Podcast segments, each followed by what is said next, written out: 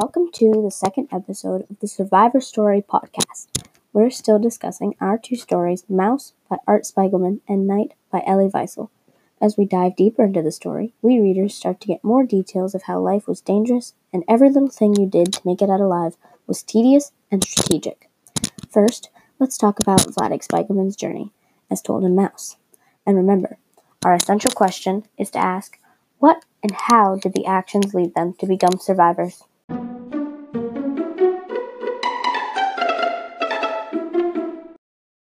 In chapter 4 of Maus, Vladek is telling how the household of 12 people didn't have enough supplies for food. The Germans were to give the Jews a seriously limited amount of food stamps per person. He tells that only one stamp would get each person only 8 ounces of bread a day. Slowly and unbearably, the Germans were out to starve the Jews. Since they didn't want to seem too harsh, they still supplied food stamps. Yet, these stamps didn't get anyone far enough for nourishment. To get enough money for food, the family had to sell and even work extra. I've donated a lot to the German Gemeinde, the Jewish Community Organization, page 75. Even with all this backbending work, nothing would get enough food for the family.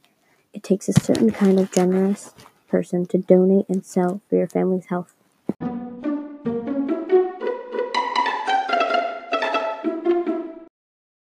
Vladek tells Artie the tragedies of his acquaintances being hung in the middle of town for all to see for a week. To see these morbid times and having to remember them for the rest of your life must be an excruciating pain to the mind. Ah, when I think now of them, it still makes me cry. Look, even from my dead eye, tears are coming out, Vladek says to Artie in the book. This was found on page 84. The men and women that made it out of the war alive still saw such tragic and deadly visions even afterwards, suffering from PTSD and a variety of other mental illnesses from just these experiences. To have enough strength to keep living life after that took a lot out of them.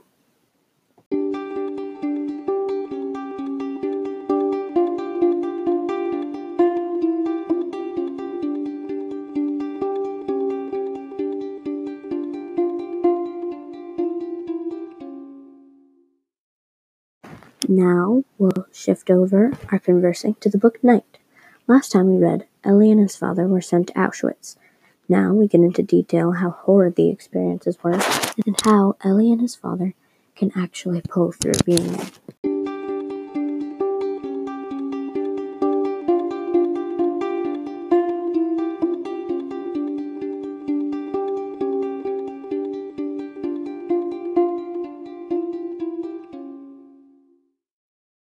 In chapter 4 of Night, Elie recites his ongoing experience in Auschwitz as a young boy. The Germans sought out to send all of the Jews with golden teeth to the dentist, even if they needed to or not. They were forced to go and have their teeth extracted for the Germans' own wealthy desires and to painfully have the Jews' teeth pulled.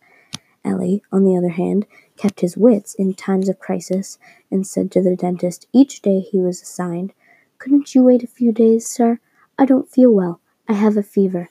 This was found on page 52. Elie was smart enough to keep doing this until, eventually, the dentist was brought to jail for keeping the gold teeth for himself.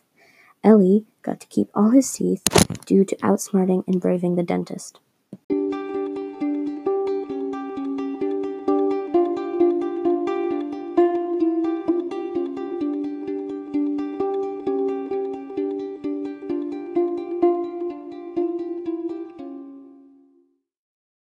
Elie meets another girl somewhere around his age in the camp.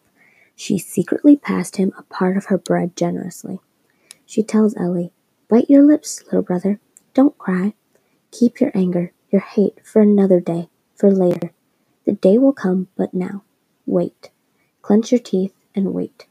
This is found on page 53.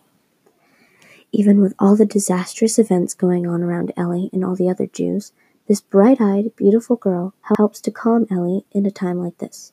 To stay calm during all the torture and hardships, Elie, and especially this young French girl, were smart enough to keep their tongues tied, and then was not the time. They knew then that their time to fight back wasn't then, and for that, they both had what it took to be a survivor.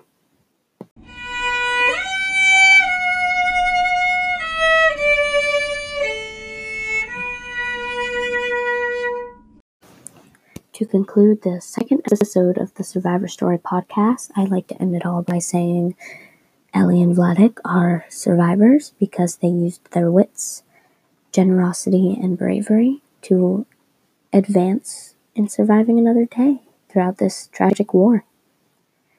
Thank you for listening, and I hope that you will tune into the third and final episode to conclude this series.